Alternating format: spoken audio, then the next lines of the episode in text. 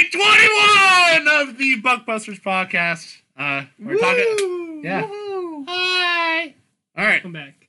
Yeah. So let's jump into it. Uh, biggest news of the week: uh, the suspension up in Winnipeg. Mark Scheifele is suspended four games for a quote-unquote illegal hit against Evans. Jake Evans. Jake yeah. I Evans. think it's I think it's kind of bullshit, but here's the thing. Do I agree that it was a little bit of a late hit?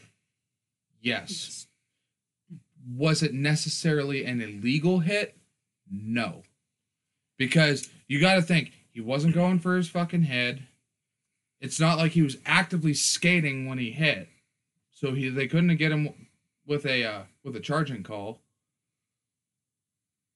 I I think it was a clean hit in the sense that it was shoulder on shoulder and Mark Scheifele just gave it the beans before he hit him. So and he had enough forward momentum going to where he can cut out skating just before he hit to kind of nullify that char- charging call. Well, with where he hit, it was shoulder to high chest, which I mean, granted, Jake Evans was leaning forward to do the do the wraparound. So I mean, and Jake Evans isn't It really a, a, a big player himself. He's on the, the smaller end of the spectrum when it comes Well, to I I don't think I don't think Mark Scheifele's that big either. no. No, I he's mean, I mean for this, He's probably what six foot at best. at best, yeah. Jake Evans is like 5'10", 5'11". but maybe, maybe probably a soft 190.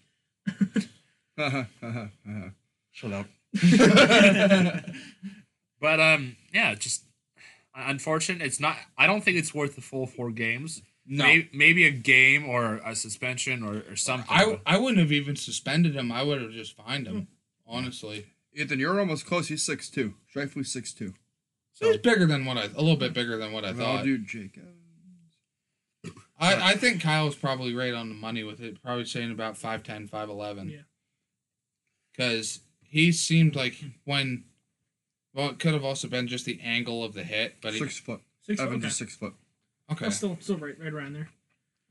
Huh? Inch or two. off. Yeah, that that's kind of hard to say. If um, I mean, I mean, the only thing is, it's Mark Scheifele's um first like, isn't it like his first like? His First- first, his first serious like offense. controversial hit, first defensive. yeah. yeah. I, I just think it's bullshit just in the matter of the fact that people like Tom Wilson, Ryan Reaves, Brad Marchand, people that are always on the fence on you know on Are debates for dirty hits and all they get are small small fines or like one game suspension. But that's because you got to kind of well, and I guess this is kind of the shitty part of the league. And this, you, we were talking about this off show about possible maybe like a little bit of league bias towards one team or another. Um, you know, maybe they hit Scheifele with those that suspension because maybe he hasn't been putting up the numbers like somebody like Tom Wilson or Ryan Reaves or whatever. I I don't know the case personally. I, as far as I know, Mark Scheifele could be blowing those guys out of the water as far as like how points are and shit like that. But God, it's just it's really tough to think. Yeah. Like it's, uh, yeah, I don't know. Just such such a clean player like Scheifele, one of the last players you would expect to do such a dirty hit like that, or a quote unquote dirty hit, Yeah, and is, to let alone get a four game suspension in the pl- in the second round of the playoffs. It was more like end of the season. They were fighting for a playoff spot, okay, but you know, right and smack dab in the middle of the playoffs, and you're gonna mm. take away the team captain. Like, it's, Well, and now I mean, when I I was literally watching the game down down in the our studio, and it was one of those things where when I first initially saw the head, I was like, "Holy shit!" And I was kind of surprised. Oh yeah, Jake Jake Um, Evans got freaking He was- I mean, at Holy first, shit! like at first, like, uh, you know, when I was putting it out of slow mo, I don't, I can't think of fucking what it's called off the top of my head, but like a replay. Yeah, when I was taking it off of the replay, it kind of looked like shoulder to head, and I was like, if that's not a suspension, I'm gonna be sur- surprised. And then I started to watch it No, he on took my lunch he took the and he hit, took like, it like right in right his in the chest, center of like, the chest. like right. Honestly, it was like almost like right above the heart. It was like Well, if- right. If you're watching it in fast motion, it does look like a very dirty, very legal. Oh, hit. yeah. Once you once you slow it down and really look at it, you're like, that was clean. cl- it was a clean hit. One like one he was hunched Not over, looking. like it was. And to be honest, I think the refs kind of hesitated a little bit on that one, just because from their point of view as well. If you're, I don't, I don't think a penalty even ended up being I mean, called, was it? Mm-mm. it was I he don't just think it- got yeah, he just got the suspension yeah. afterwards. Well, he was. It was like, I think there was like a minute and a half left, and they just took him off the game, took him out of the game, and uh, Montreal had a five minute power play. yeah, Which- I know. I say I know they got a he got a five minute major for it. Did he? Okay. Mhm. Yeah. Yeah. but it was kind of at the last. Mhm. Was it was It it, a like full the- game misconduct too? Well, like I said, it was it was right at the end of the game, like It was right tail right, end of this third period. Yeah. like with like So less it- than a minute left. So so it's hard to say unless there's Yeah. forced overtime. But The other thing I think they called him on was unsportsmanlike conduct. That was another big thing I think they called it on because when I was watching the game, the, both the commentators were like, you know, that's real unsportsmanlike, especially like you guys said, a pro like Mark Scheifele to make a hit like that. He's like, it was. But- they're like it was unacceptable. Unacceptable. He's like, if he would have saw him going for the goal, I would have just let it go. I wouldn't have plowed my shoulder into him and knocked him up, knocked well, his socks I'm off. gonna counter that a little bit, going back to like what off off of Kyle said about you know you said a perfect word for unsportsmanlike. You know they're saying they tried hitting Mark or they hit Mark Scheifele with unsportsmanlike conduct, but what about a few weeks ago with Tom Wilson's hit on Artemi Panarin Mm-hmm. And like. It, And the, the punches thrown on Buchnevich, like, and he got a five thousand dollars suspension for. You got a five thousand dollar fine for that, and then and the the, the Rangers ended up getting fined more because they were calling out Tom Wilson for being unsportsmanlike, and it's it's ridiculous what the NHL has been going through recently in the behind the scenes.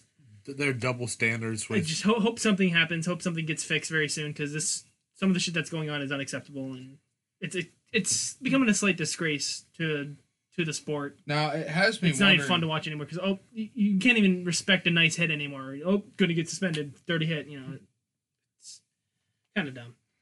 Kind of. Well, and that's well. I'm sorry. Go ahead, Jeff. Uh, go on, because I was gonna say I feel like the biggest problem is, and you guys can agree or disagree with me on this one, is the fact that they got too many fucking old head hockey, like retired hockey players on like the NHL commission. Mm-hmm. They need to get some young blood in the game who, you know, guys who not saying like the old guys who have played hockey for fifty fucking years, but um, they need young blood in the commissioner lineup. I think. I, I think the only thing that scares me about that is, you know, now keep in mind, this is coming from someone who didn't re- really play any physical sports growing up or ever. But I think that scares me about having a lot of young guys on the commission like that is there's going to be more and more hits like that, and it's just going to be a much more dangerous sport. And then they're going to eventually they're going to be like, yeah, all right, no more. But that's unfortunate. But you got to look back at it as. I don't- uh, Here's the thing where I kind of see where Ethan's come from. Like, you need these younger guys who've been in the league more recently than some of hmm. these older guys because they understand how how today's players, you know, they how they are, their rituals, their And how, I'm, how they saying, are. and I'm not saying replace the entire NHL commissions board or whatever with a bunch of young players like our age. I'm saying guys who say somebody like Corey Crawford or you know some of these guys who got out at 36 37 years old who still had 10 15 years in the league but uh, are still fairly young and understand how and really have a modern take on the NHL's policies. Yeah, because if you look at it, you know the, the difference between a pre and current salary cap era, they're they're two different eras. I mean, Oh my god, Yeah. completely different. So I mean, you, you need to have more of these, you know, younger guys that are just fresh out of the league, like Ethan said, that that actually know what the what the fuck's going on in today's I think today's it's- league. Well, and it's and I mean, obviously keep guys like Gretzky and Lemieux and stuff, people who have so who who have solidified their name in the NHL, who have built the game of hockey, and keep them. But they, I, as I said, I think they should bring more of these young, like fresh gotten out players like say like the Sedin brothers, uh, Corey Crawford. Who else can I can I think of? Well, e- either way, we, we get we get your point of you know bring these these younger guys. I think it just well, and I think just the balance of saying having an equal number of like pre-salary cap era players and post-salary cap era players. I think that's going to bring a lot better of a balance to the league. Mm. Yeah. Now, like I said, I'm not trying to sound like a puss or anything, but I think the thing that's scares me about that, you know, there's going to be bigger hits, bigger fights, all of that, and it's just going to be more injury prone. Right, Which- but at the same time, that's getting back to the hockey that we Oh, grew up that we Believe grew up me, watching and loving. That's the type of that's the type of hockey that we all grew up watching, and that's what got us into the sport. Is the big hits, the big plays, the The freaking grittiness. It's the just as freaking line brawls, man. it's I, and I really clean. hate to say it because I love the sport so much, but I feel like the NHL's become kind of pussified about it. A lot of the a lot of the shit that they Well, do. Might as well just call it the NFL at this point. Well, I think ah, I think a lot of it is, you know, with player safety. You know, And I- just I understand. I that understand completely. that, but for fucking There- somebody like Mark Scheifele to make a very a very clean hit and get suspended four games for it is bullshit. When we still got guys like Brad Marchand and Tom Wilson skating around on the ice, acting like a total fucking dickhead on ice. There- And there has to be limits when it comes right, to I'm this, this fired up. discipline. Yeah, we gotta Um, move Alright. on. Ethan's getting a little hot headed. kind of Uh, with us staying on this I'll be right topic, um, the bit kind of being overshadowed is um, how you s- Nick, Al, Nikis Al, Nikolai Ehlers. yeah, um, like helping like protecting um everyone with um keeping them away from Jake um Jack Evans, um, so that not none of them trample over him during that line brawl at the at the end there. Yeah, he was like a fucking god trying to protect, you know, Jake Evans lying down, you know, fucking motionless on the ground, Mm. where everybody behind him is, is scrapping and going at, at each other. Yeah. All right, so something more, uh, more on the positive end of things after that long, that little bit of a rant. Uh, Taya Currie becomes the first female ever selected by the uh, Ontario Hockey League uh, after being selected for in the 14th round, the 267th pick by the Sarnia Sting. So, uh, def- definitely history to be made. You know, not not only as a uh, as a hockey, oh, not hockey fan, but as a a, a sports fan in general. So, uh, congrats to Ta- uh, Taya. I, I, I, The, the only downside of that is like a 14th rounder is very. It's going to be a while before we get to see game time from her. especially as a as a goaltender. Yeah. like she's a goaltender. Like she, so- we might get to see maybe one or two games in the 21-22 season. Might not get to see her play, you know, start a full time if she gets available where she has potential and is good enough to have a full time starting position. We might not see that until another two years, three years from now. But I'm, regardless of when she starts and when she actually starts getting some solid game time with Sarnia, I'm really excited to oh, see yeah, how yeah, she, without, she yeah, plays. without yeah, that's Who knows? Maybe she'll be in. there. Who knows? Maybe she actually could be the. Dare I say? And obviously, I don't know any stats on her. I don't. I I don't know shit about her.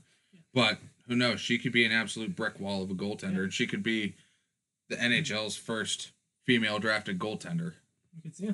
see Um, three, four years down the future. Yeah, I, and I, I'm kind of going off of that. The last female to ever play in the NHL was in 1992. Uh, Manon Re, Remu, sorry for I butchered your name, but a, a goalie and an Olympic silver, silver medalist play for the Tampa Bay Lightning in a, a preseason game against the St. Louis Blues. Oh wow. Oh wow! So that is the last time a female has shown up in in all of hockey. So. Huh. I actually didn't know that. I didn't know that either. So that that's what happens when you do a little bit of research before the podcast, boys. how how magical is it? Yeah, I didn't find about find out about her until I was on my way home today. All right, so I this is a topic I brought up to the guys earlier this week. We should have done this at the beginning of the playoffs, but you know, I I didn't see I didn't see this idea. I'll, I'll be honest, I, I kind of stole this idea from Sportsnet. Yeah, Um, but it's still a good idea. Um, originally, it, was uh, you you go through all sixteen playoff teams that made the playoffs, and you pick one player from their past that has played at least one season with them, and you pick uh, pick one player to inject into their current lineup to make them better in the push for for the Stanley Cup. Obviously, now that since we're into the second round, um, we'll, we'll do the fi- the the eight teams that still stand.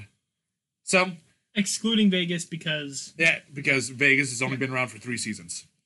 So It's crazy to think that's already been three this seasons. is their fourth, right? isn't it? Yeah. Yeah, it's just This is the their fourth. fourth season. Yeah. regardless of how long Vegas has been around, they still do not qualify for this particular particular thing. So, um, let's go over the seven teams. Um, actually, let- let's start with the West because you know there's only one team for the West, and that's the Colorado Avalanche. Not, I I pick, This one was a gimme for me. see see as as hot for me as hot as you know Grubauer has been in Nets. I had to go with no brainer in their GM in Patrick Roy. That's That's actually not what my gimme was. that's actually who I went with. Was I said that they've already gotten because they because of the fact that they already have stellar goaltending, and yes, their forward core is already absolutely fucking stellar. Add Joe Sakic to that, and it's game over. See, I actually said uh, I was thinking Peter Forsberg. Oh, okay, yeah. my- yeah, okay. I th- I said I think Peter Forsberg would be would Fe- play. Feeder Forsberg. Holy hell! There's a Um, Peter Tough time. Forsberg would play really well with somebody like Nate MacKinnon. Tough time there, buddy. Yeah. so like I think I'm gonna go with you guys and Roy just because I mean I've watched a few of his What was that little voice crack there? don't. Patrick Roy. Patrick Patrick Roy.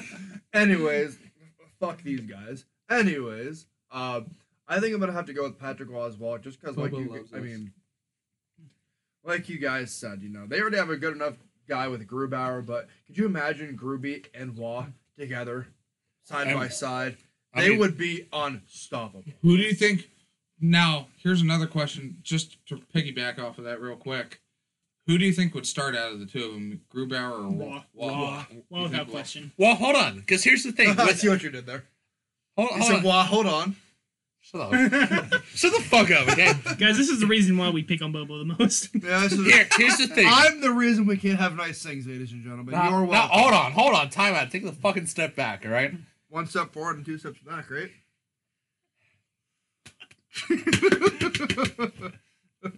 Here's the thing with Grubauer, like he he's been on fire these past couple weeks. Yeah. yeah, yeah. So it, Just all why year. it, that that's why I struggled picking why to put into their lineup. But like, Waugh. but why? Why did I do that?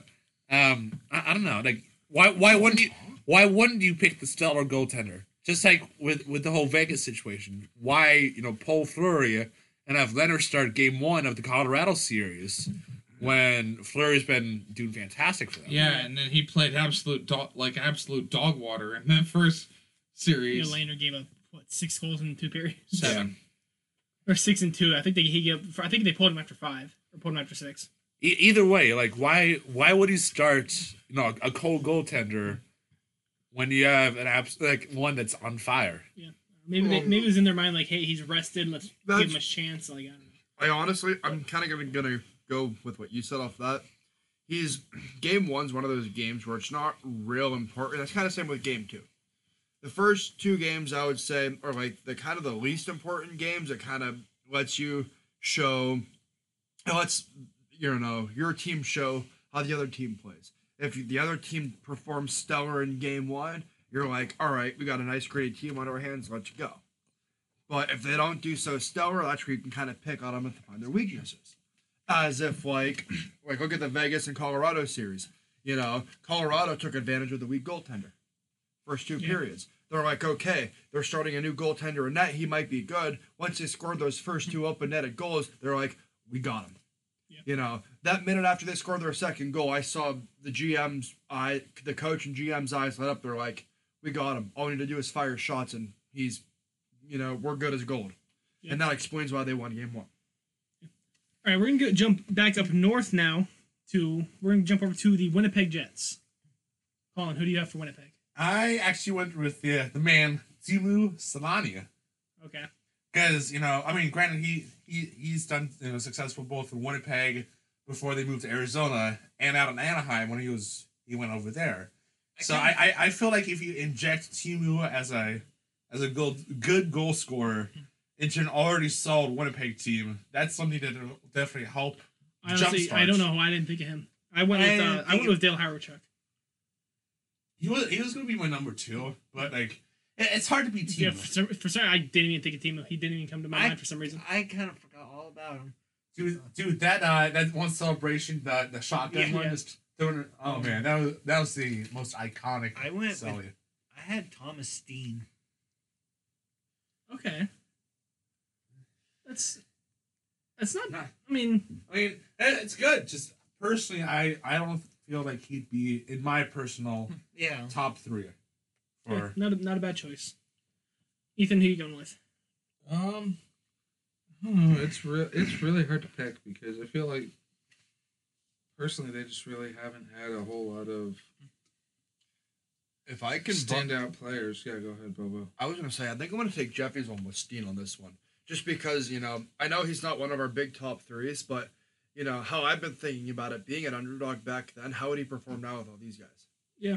If he is that you know underdog that you know I don't really watch a lot of film of the old hockey days, but if he he could either be, he could be one of those gritty underdogs where you know he's good with points, You just can't. He's good with scoring. He did nobody feeds him the puck. You throw him in the lineup. Next thing you know, they score four goals a game because he just is there and on top of it. Yeah. Or he might be that defensive. He might be the D man where he sits next to the goalie and he kind of camps next to the goalie. Where if he sees a loose puck, he knocks it out of the way and, and he blue lines him. Okay, I think I got mine, but I, I don't know if it's any player relation to two of the brothers that play in the league currently now. Uh, I'm gonna say Keith Tkachuk. yeah, fa- uh, father of both Tkachuk brothers. So you're right. Father. Okay, Yeah, father. Okay, thought so. Yeah, I'm gonna say. I'm gonna say Keith Tkachuk first. I didn't know he played simple- for Winnipeg back in the day. Yeah, Winnipeg and St. Louis. Ninety Okay. from ninety one to ninety six. He was with uh, Winnipeg. Okay, I, I only remember him with St. Louis.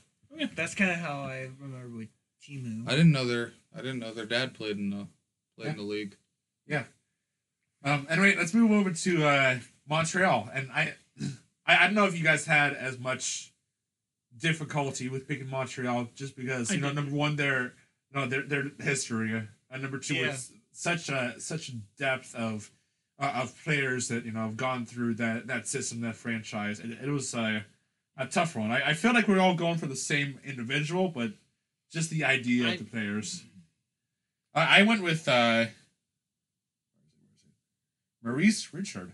Richard. Maurice the Rocket Richard. I also went with Rocket Richard. I um I actually didn't pick him. I had Bob G- Gen Gen Guinea. How you say it? I didn't see the name. It might be Gainey. Bob Gainey. Yeah, that's what. I, Can't say I've heard of him. I think I'm gonna go with you guys and go to the Rocket. Yeah, I mean the Rocket. He's, he has a trophy named after him for a reason. You know, fun fact: Maurice the Rocket Richard never had a single scoring title. No, he had one. I thought I heard saw that he didn't have any. He had, he had one scoring title. But uh, just to inject, you know, the Rocket Richard into your lineup with, you know, their, their primary scorer is Tyler Toffoli. Yeah. So to have a secondary score, or I don't want to say secondary score with Maurice, but like another like one-two punch to to help, no pun intended, carry the uh, the Canadiens. So. Must Uh, be a hefty price. Let's move out to the Central. Wait, wait, you, Oh, you did not go. I'm sorry, Ethan. no, you're, you're fine. I was trying to figure out who. I'm honestly, I think I'm gonna have to agree with Maurice Richard. Yeah. I mean, like I, I, I personally I, don't I think really, there's any argument. I There's say I don't think oh, there's definitely a couple arguments you could have, but I don't think you could have said it any better, Kyle. He Yeah. has a trophy named after him for a reason. there's so like like Colin said. There's so many. There, people there- there's in been so many. I I mean, he should be. If he is not one of the first three that come to your mind, I think there's something Who, wrong Maurice you. Richard? Yeah. Yeah. Yeah. No offense to Jeffy, that was the oddball out here, but you Well, know, I, he was my second. If I would have said he, Yeah. right now we can move out to the Central, starting with the Carolina Hurricanes. I actually went. Uh, funny thing is, I actually went with the uh, the man behind the bench for Carolina, uh, Rod Brind'Amour. I also went Rod Brind'Amour. He, he's already in NHL shape. It's just actually getting him on skates and you know injecting him into the lineup. I had Kevin from when he was Hart with Hartford, Kevin Din- Dineen. Kevin Dineen. Oh, yeah, I've not another one I have not heard of, unfortunately. Jimmy, why do you always pick the fucking oddballs out of, out of all of them? He might go on Google and just say, "Ooh, look, I found one." I, Ethan, who are you going with? Uh, I struggle with this one. I I don't really know. I didn't I'm really gonna have. one. say Well, Carolina, they haven't been around for too long, and even coming out of Hartford, there's not a lot of names. Uh, I'm actually gonna say uh, Jay Harrison. Uh, so this is off of the NHL website. Uh, it says joining the Hurricanes in 2009, Jay played 317 games in Hurricanes uniform, amassing 68 points over that time. It's yeah, it's not anything crazy impressive, but Yeah. I was gonna say either that or Bates Battaglia. Again, you and fucking Jeffrey with the oddball people. All right, let's move down to uh, Tampa. Um, I actually have a guy who actually played with some of the players that are current, currently on the roster. You know, Nikita Kucherov, Steven Stamkos, and uh, Mr. Marty St. Louis. Great minds think alike, Colin. They Oh yeah, have let's go, baby. Martin St. Louis. There's also there's a lot of argument for say Vinny Lecavalier as That's- well. Yeah, That was a very very close. I had very tough choosing between those two. But I, That's I, I feel like if you inject him on like Marty St. Louis into a lineup, like or anybody, uh, either of those two in the lineup, I feel like St. Louis would have made a bit, bigger impact on the same line as Stamkos and Cirelli versus you know a third pairing with Le, Le Cavier because obviously they have you know Hedman and McDonagh who are in their prime, Mhm. so he he'd be most a, a good second pairing defenseman. But That's actually who I went was Vincent Lecavalier. Yeah, I think I'm gonna have to agree and say LeCavalier. But it's it, either one is an amazing Yeah, choice. either- It's, Oh, yeah. it's either tough. It's tough. I'm not taking anything away from them. It just you know either or would be good. Boba? I think I'm just gonna go with you guys. Which I- one? Uh, fuck. I kind of zoned out. I'm As- sorry. Vincent LeCavalier. Yeah, All right. I, I kind of zoned out. All right, let's move over to our final division uh, with the Boston Bruins. The Bruins. This is one that I also struggled with a lot. I'll let you go first before I say because I think I might be on I might be one of the odd balls out here. So, with Boston losing Zdeno Chara in the offseason to the Capitals, I actually took I I put in another Hall of Fame defenseman in lieu of a future Hall of Fame defenseman, and uh, Ray Bourque. Yeah. As soon as you said defenseman, I knew you went with Ray Bourque because there's not a lot of other defensemen that you can think of. That, that are Hall of Famers that played Yeah. for Boston for Yeah. more than one season. I ultimately went with Cam Neely, just because of he was I he was quick. He was a big gritty guy for being as quick as he was. Yeah, Ray Bourque also would have been a close second. So I um had a big legend in Boston, Bobby Orr. Bobby Orr. Okay. Oh, Oh, that's, yeah. yeah, That's that's a good that, one. the famous celebration Yeah. uh, for the uh, triple overtime winner. Just I think the I, dive. I'm gonna I'm gonna have to agree with Um, Jeffrey on that one. Say Bobby as Orr. well, I'm I, going I Bobby Orr. honestly completely forgot, forgot about Bobby Orr for I some. didn't, I didn't forget about him, but yeah, that's definitely would have probably should have been a close third of mine, but he was kind of further down than he should have been on my list. All right. Uh, so last but certainly least, I'm just kidding. I not. Uh, the Still salty, sorry. yeah. Uh, let's go with the New York Islanders. Kyle, who you got for? I went with uh, Bryan Trottier. Actually, also went with Bryan Trottier. Yeah, baby. Jesus Christ, man! Great minds do think alike. I mean, as as defensive minded That's what, as four that we had the same. I will have to go back, but um, no, as defensive minded as you know Barry Trotz is, in fact, uh, injecting Barry Tr- uh, yeah, Tro- Trottier in a, in a lineup who could definitely play a, uh, a, t- a two way position as he as he did, will definitely fit the system under Barry Trotz as well as carry him through you know, the first couple rounds of the playoffs. I'm gonna be the. Can I be one of the odd men out? no. Okay, fuck you. I'm gonna say Mike Bossy. That's not a very odd one out. That's still a very good choice. Yeah. Very solid Yeah. choice still. I'm I'm gonna say Mike Bossy. I guess you can say he's a boss on the ice. Damn it! Fucking God! I went with um, Butch um, Goring. What's Goring. Yeah, I'm just gonna pass that one up. Again, never heard of him. But all right, Again, I don't get what Jeffy's thing is with these oddball individuals. He's like, I like the sound of his name. Even though I can't pronounce it. Hello, Jeffy. Anyways, moving on, we're going to move on to our usual weekly playoff recap as the Islanders make it 4 to 1 with 2.4 seconds left in game four to tie the series at two games apiece in this series. Again, is there is there a chance that you know neither of these teams can move on? Because it's Just, so can we go to like at game 7, 8, 9, 10, all of the game 67 all are all ties and nobody Game wins? 69, buddy. Maybe maybe the game six now will be a shootout in the third period. Wink, wink. What? so fucking- oh. Anyway, anyway, moving on from that comment, the other series that well, the other game that happened earlier on recording day was the uh, Tampa Bay o- over Carolina six to four. Tampa now leads the series three to one, going back to Carolina. So do you? Here's my question: Do you think Tampa has the grit to take it home in Game Five? yeah, yeah, You do? yeah, like with almost without question. Okay. Yeah, but I don't know.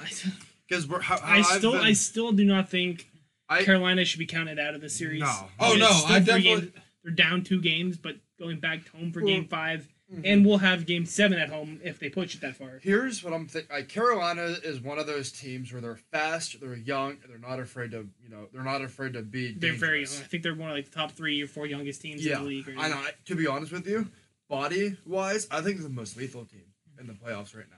Uh, because I would say I would say it's close. because they're it's one of those they're one of those teams where you know the minute they see the puck they're dropping shoulders Yeah. and it's like okay if they can pull off something like that against tampa and tampa is another one of those very physical teams who's not afraid to Now- blast bodies out of the arena Now here's the question, and again, I don't care if you guys agree with me or disagree with it, me on this, but do you think like Carolina being such a young team and having such a but having such a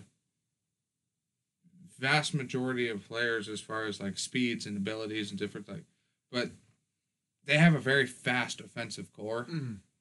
Do you think that that can can compete with the playoff experience that Tampa Bay has?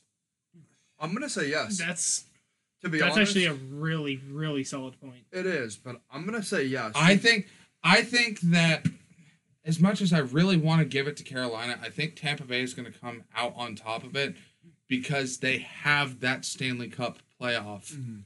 Eh, well, because they're the defending Stanley Cup champs for a reason. Yeah. And I think that even though yeah, Carolina is such a young team and just full of speed and full of absolutely firewall in every game, I think that they're just going to slightly crumble and slightly Mhm. fall under the fact that they do not have the playoff experience. And That Bay is- Tampa Bay is has. playing their ass off because Stamkos isn't getting any younger, Kucherov isn't getting any younger, Hedman's not getting any younger. Like they they are they still have a lot of young guys, you know, such as Cernak, Cirelli, uh, Vasilevskiy. Vasilevskiy, all still young.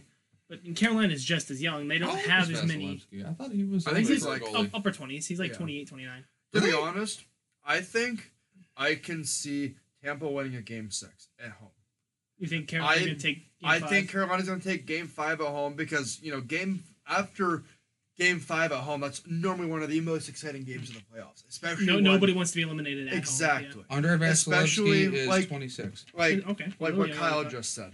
You know, nobody wants to be eliminated at home. Game Five, Carolina's going to turn the heat on, and they're gonna you know they're gonna rock like a hurricane.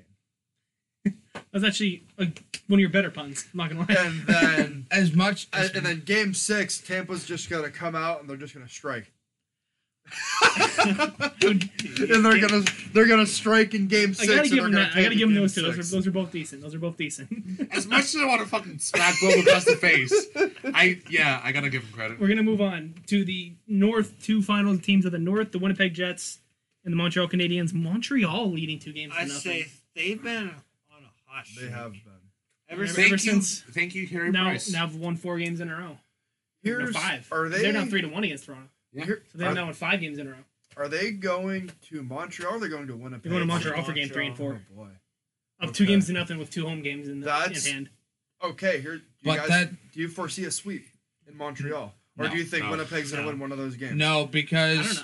I don't Well, know, man. well, oh fuck. Montreal's he's- currently the only Canadian team right now that is hosting fans. Yeah. Well, and They, they, here's they could make a difference. I mean, well, but it also depends on the status of Price too, because he was out at towards the end of the regular season with a concussion injury, so that just depends on he's if he back has. and like this is something that we had discussed at the very very beginning. I said if Carey Price plays like he did Which do I last think? season. Do I think he'll have a problem with it? Uh, I really want to say no, but in my opinion, I feel like Carey Price is kind of like Braden Holtby, where you know he's on this fucking crazy hot streak, and then something inter gets in that interruption of a hot streak, whether it be illness or whether it be injury or whatever, and then when he comes back and plays, he plays like shit. I think And as I love Carey Price, he's m- by far my favorite goaltender in the league right now. Yeah, I have to agree. Um, but it's just he really, he really struggles with coming back from injury. yeah. Yeah. That's his biggest thing is he comes back from injury He- and it takes him so long This to is get probably that. the, ball. the best injury return he's ever had. He's oh been yeah, without question. I'm not. I'm. I'm not giving it. I'm not be, discrediting. him. beyond stellar. He's been playing the best. few Oh my god! Here's the without only thing- question. Now you guys might, you know, kind of yell at me for this one, but the only thing I'm going to be going against that is, you know, Winnipeg's. I think is going to be trying to get in their, his head, They're, in they're trying. Montreal. They're, and I think it's going to be one of those things where Price is going to have one of those games where he overthinks. Let's be honest. Normally, every goalie has one of those where they overthink the scenario, they stress themselves out before the game, and they don't perform as well. Mhm. And I think going to Montreal with having fans for the first time in forever, that it's just gonna you know psych him up a little too much, and he's just gonna overthink. You know, I don't want to lose in front of all these fans when they're back since you know for ten months they haven't been, seen the arena. They're back. What are we gonna do? What if I lose? What if? What if? What if? And Well, you, all you- the what ifs are gonna be running through his mind. What if we lose? What if we don't score? What if he shuts us out? What if this? What if that? And he's gonna oversight himself and be like, okay, let's do this. And he's gonna, we're gonna, Winnipeg's gonna win game three. you, you got to look back to the game six of the Toronto Montreal series. You know that that was the first game that any Canadian team has seen fans in any arena. You know, and with how loud the Bell Center has been that, that game, Carey Price was able to uh, to step use it up, to his advantage. And, yeah, use it to his advantage and help you know give, give his team the, the the confidence that they needed to help you know force that game seven and ultimately win win the series. So. I, I don't think that's going to be the, the fans are going to be a real big issue. It's just a matter of okay, I, I don't want to let anybody down on my home ice, my home turf. you and you can definitely see the difference from game one into game two. Game five was five to three, and game two was only one to nothing. So you can definitely see that they were able to fix the problems that they had in game one. You know, fix the the places where they may have underestimated how good Montreal was in certain aspects, Yeah. and fix that in game two. So this could be a game three, game maybe three and four turnaround where they could end up eventually tying the series. Yeah. But it's it's gonna be close. It's gonna be it's gonna be mm. tough. I, I can say, I think Montreal, I think is going to take it in six. I think Winni- I think Winnipeg's going to win one at in Montreal, and they're going to win Game Five in Winnipeg. And then I think, like I was saying about the the series we were just talking about. I'm sorry, I zoned out again. But the you know, where Game Six is going to go back to Montreal, and they're going to take it at home. I, I still think Winnipeg is going to end up taking this. Yeah. I didn't. I'm not at the beginning of the series. I think I said probably four or five. I'm now going to push for like game seven. Obviously, You think so? I think he- Winnipeg can still take this in seven. Here's my question for you. So if Winnipeg lose or if Winnipeg loses game three, you, th- you think they're gonna win four straight, four back to back to back to back? It's possible. It's, It's rever- reverse possible. sweeps have happened It's- before. It's only happened like three, four times in history. But Still, that's gonna be one of those things where they really need to buckle up and fucking buckle down. Yeah. Because they're gonna be in the ride of a lifetime. for sure, I, st- I think I'm thinking the Jets are gonna turn it around and win in six. If Jets you think can, six? if Yeah, Jets, like a reverse sweep in six games. Okay, if Jets can win in Montreal, that will give them confidence. if they can win at least one of these games, yeah. Mm, Yes.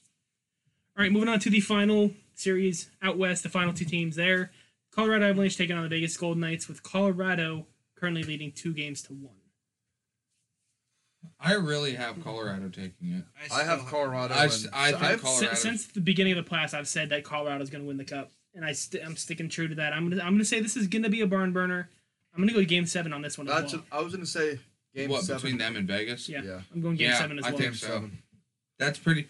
That's pretty fair, On- dude. Nate MacKinnon has been on fire. Like he is. It's He is like god tier right he's now. been Brandon- ridiculous. I, I guess the only thing that would prevent them is that if they if Fleury or Grubauer are not on their games, one of those games, because that, like you said, that is a barn burner of a series.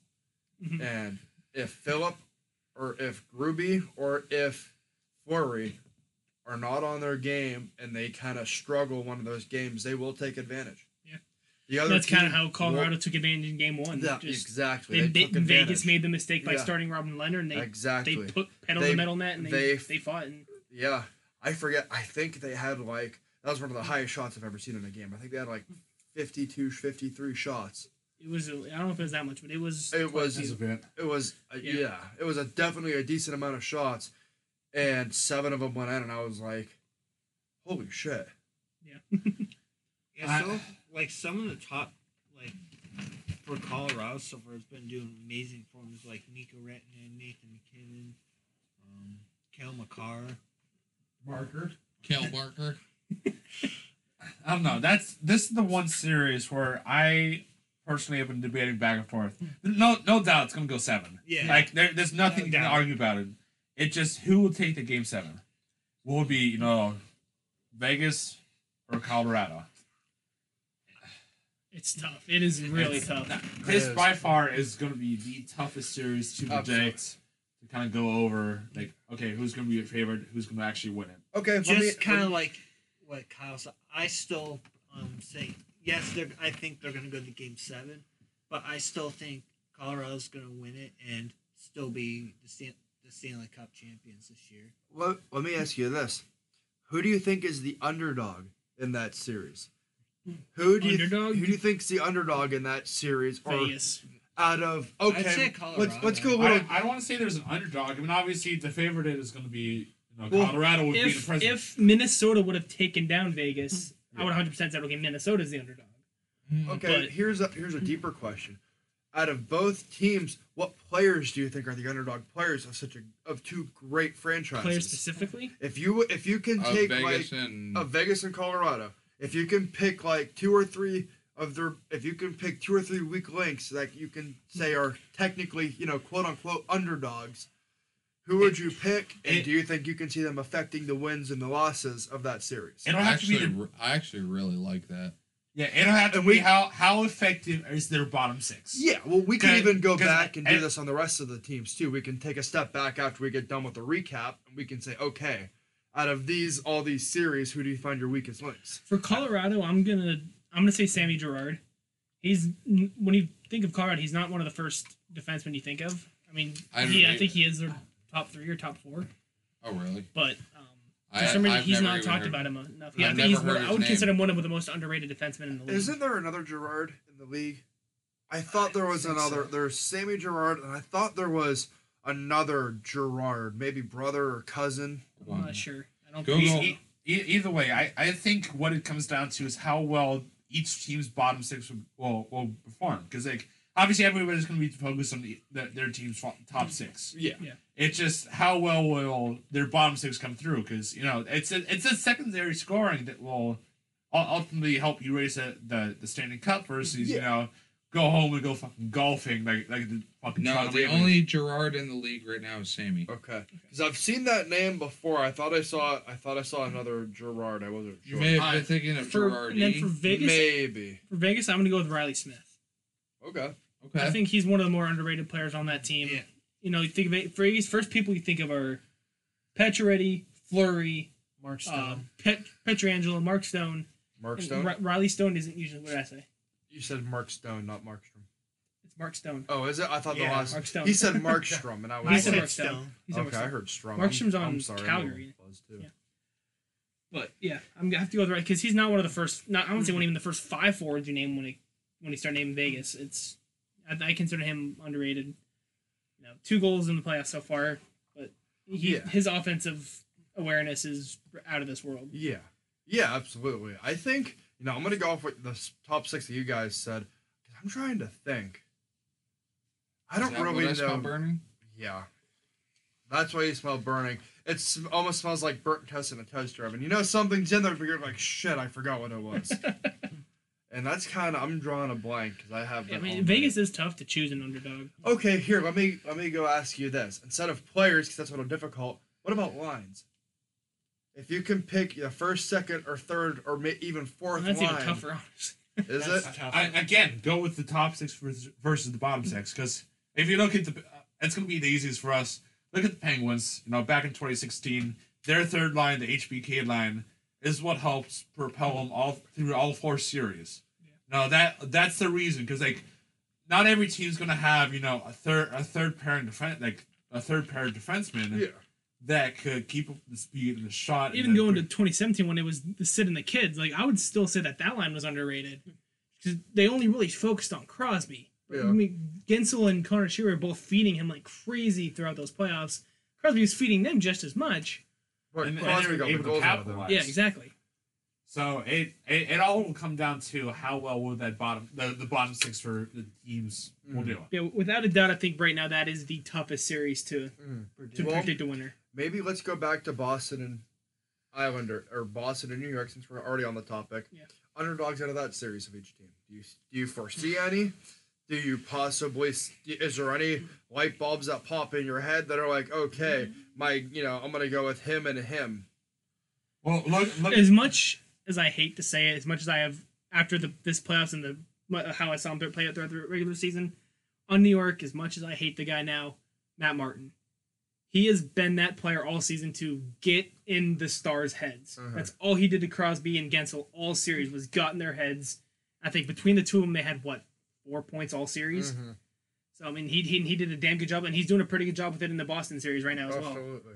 So uh, he's my underdog for the Islanders. Okay. I um for I actually am gonna for Boston. I have um we were not we were just me and Kyle and Ethan were just talking about him during. Oh, um, Charlie McAvoy. Yeah, not Uh, Krejci. yeah. Oh, David Krejci. Krejci. Yeah.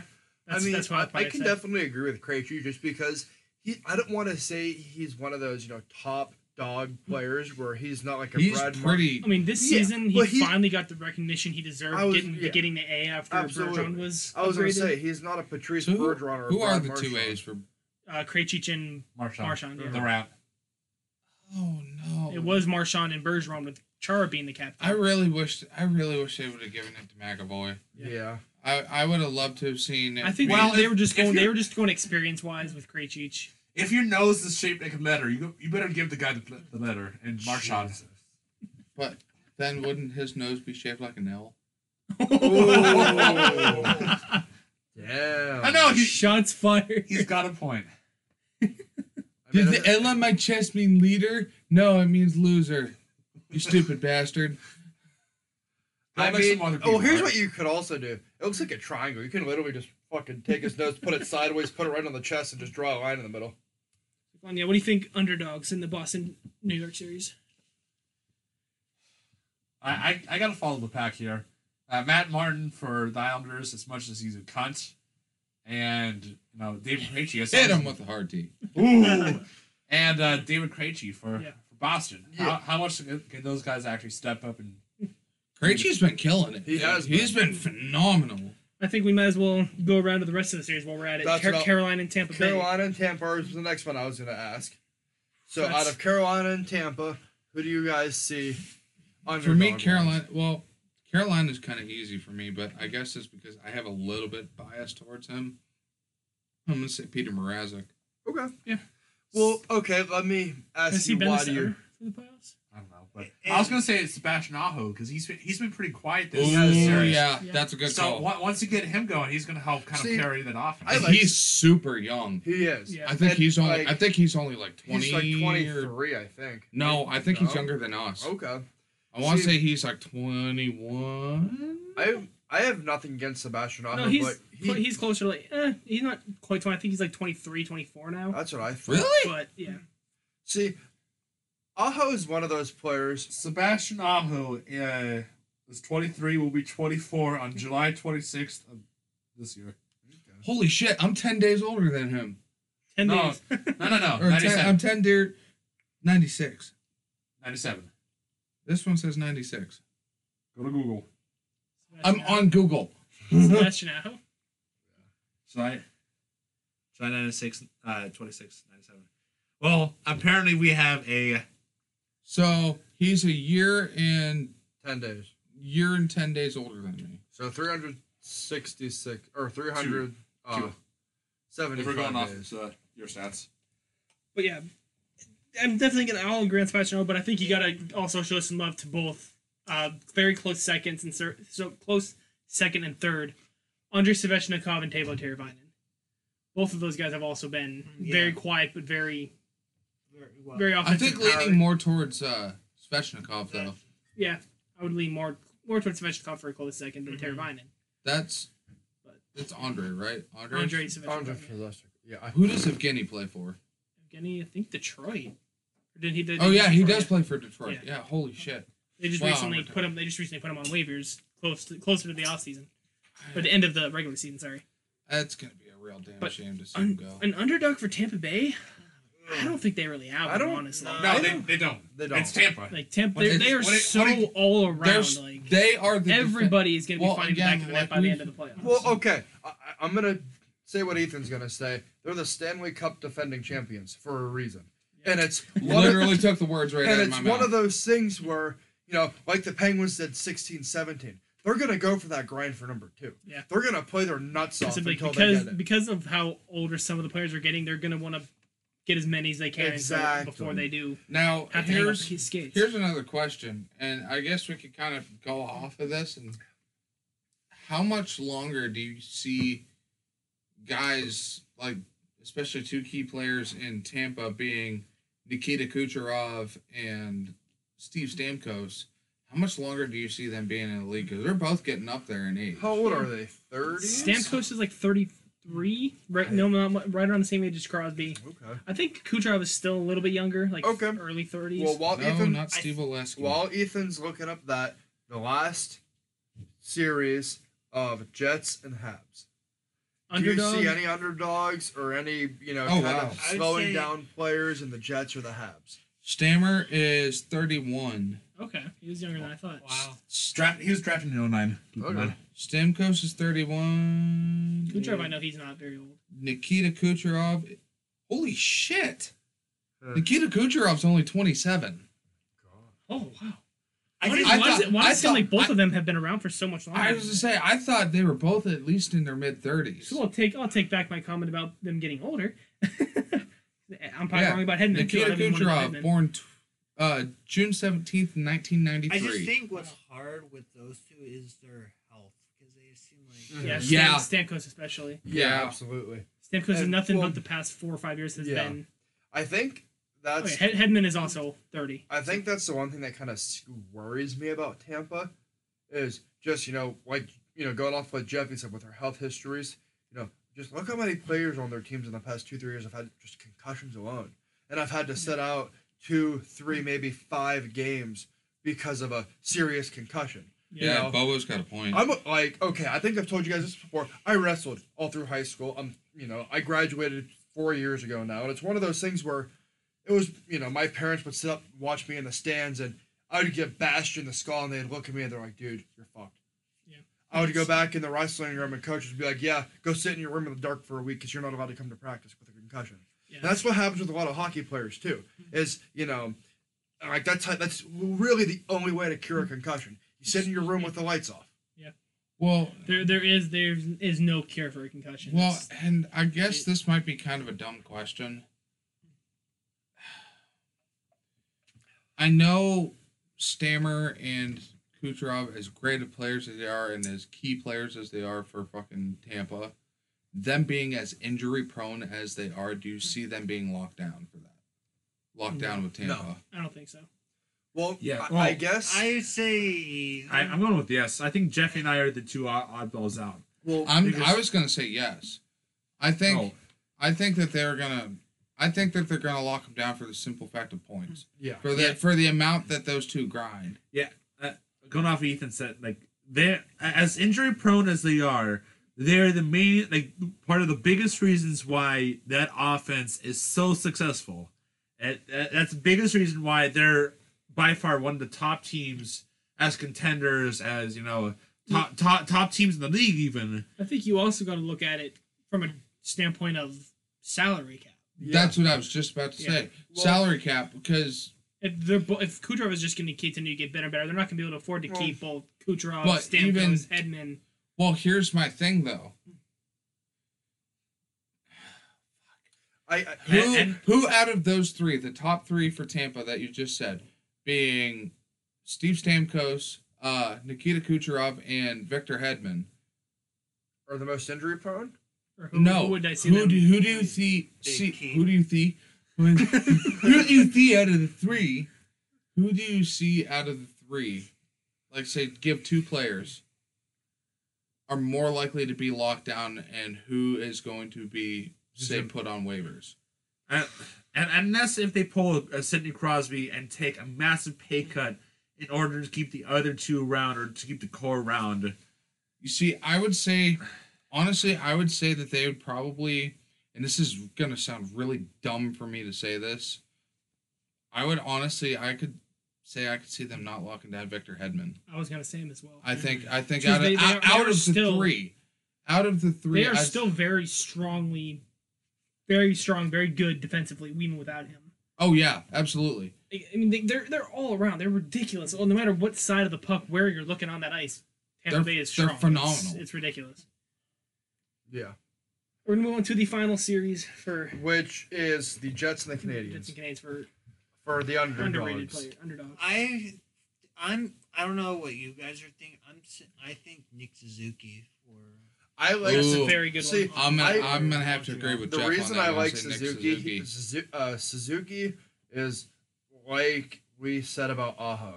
He is very, very quiet, but when he wants to be, but when he wants to speak, he'll speak. I say He's still and very he's- young as well. He's only only like second- 23. He's only He's in his his second uh, year. Yeah, He's very young. yeah, but like I said, it's one of those thing. He's one of those players that he's kind of one of those speak when you're spoken to type of players. He won't, he won't call for a puck.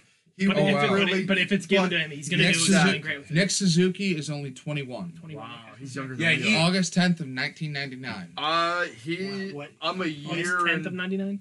August 10th of I was o- only about two months older than me. though. That's- I was He's born August 25th of, ni- of 98, I'm so I'm about a months older. year and two weeks older than him.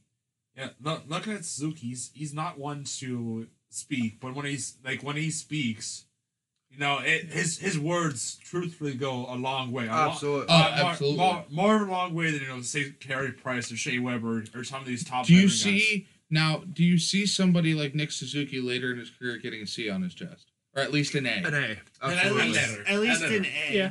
At least a letter. Absolutely. I wouldn't, yeah, I wouldn't Well, necessarily say a C, but whether whether it's with Montreal or not, I can see him Well- getting an A somewhere. Absolutely. Like I said, he's one of those players where he, you know, he doesn't really call for a puck. He doesn't really, you know, like I just said, he's more speaking when he's spoken to. And what I'm saying by that is, you know, he won't call for pucks or he won't, he'll kind of sit in the back and not do a lot. But if he sees something that he knows he can, you know, take a bite of and score a point, Dude, he's, he's, like, a scrappy hey, little bastard too. he is. He's five. He's five foot eleven, 180 pounds. That's tiny. Yeah. But That's yeah, what she when he, when he sees that open goal, when he sees the open of the night, the first words out of his mouth are "feed me." Yeah. And the minute it's he says "feed me," he's like an eighty percent chance of him putting that puck in the net. Now, jumping over to the other side of the puck, call me crazy for saying this one for Winnipeg. I still think Connor Hellebuyck is one of the most underrated goaltenders in the league. I. Yeah. Uh, no, I. Well, in, in the league, yes, but in the series, no, because look what he did for Winnipeg in, in you know the first round against Oh, Edmonton. but yeah, but yeah, he he really didn't get as much recognition for that series as he should have.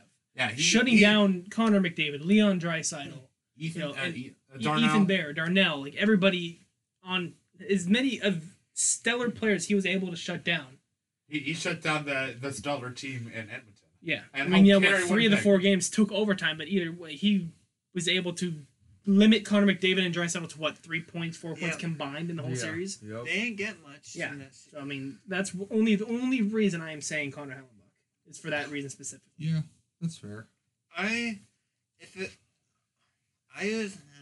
if it wasn't Hunnenbluck, I would have to say somebody like Nikolai Ehlers. Someone that's not, you know, not one of the first three, four forwards he mentioned, but I, I can know Ehlers and his protection of uh, Jake Evans in the series. You know, Yeah. not not only that, but like he, he's one of those guys, class act as he is. You know, he can definitely he can definitely go at it. And, Uh huh. Oh yeah, he's he kind of almost reminds me of a less gritty Ryan Reaves. Whereas uh, mm-hmm. No. no, no, not at all. I was gonna say, because he's like he's definitely not afraid to drop the gloves if he has to. Scrap, scrap. I'll give. I think scrap, I was I think I'll- I was thinking of scrappy, not gritty. I I'll- think I, if you can swap scrappy for gritty, I'll give you that. I'll, he kind of reminds me of a less scrappy version of Ryan Reaves. I'll, I'll the the only pair I can kind of I mean, you gotta look at the to. size difference. I, the the only per, other person in the league that I can relatively compare Eaters to is Patric Hornqvist of the of the Panthers. Yeah, Yeah. Yeah. Really, that that's the say only pair that I can compare Eaters to. Him. Yeah. that's actually pretty good. Yeah, Yeah. Yep. I'll give you that one. Like not afraid to give him body in the front of the net. No, to where his team needs it. Just Yeah. Yeah, it's. But yeah, great choices for all those underrated players. Absolutely. it's gonna be a greedy second round to end it. and that will do it for week twenty one of the Buckpusters. Woo! 21! Twenty one. We're finally legal, man. 21! Finally legal. We're finally legal drink, baby. I'm Uh, surprised none of us started that off. So hey, At the beginning. hey, I didn't think of it like that. 21! so hey, now that we're at 21 and we're all over 21, does that mean we can drink watching up? We, oh, dr- yes, watching episodes. Shut up! Recording Shut up! Shut Shovel, up! stop digging. Do you want a shovel to dig yourself in that farther in that hole? I mean, I'm already going in a fucking hole. It's probably- Okay, shut up. It's kind of filled with sand, so I can't really dig myself out. All right. All right, before before we fucking dig ourselves into it, we'll see you guys next week. Bye. Woo!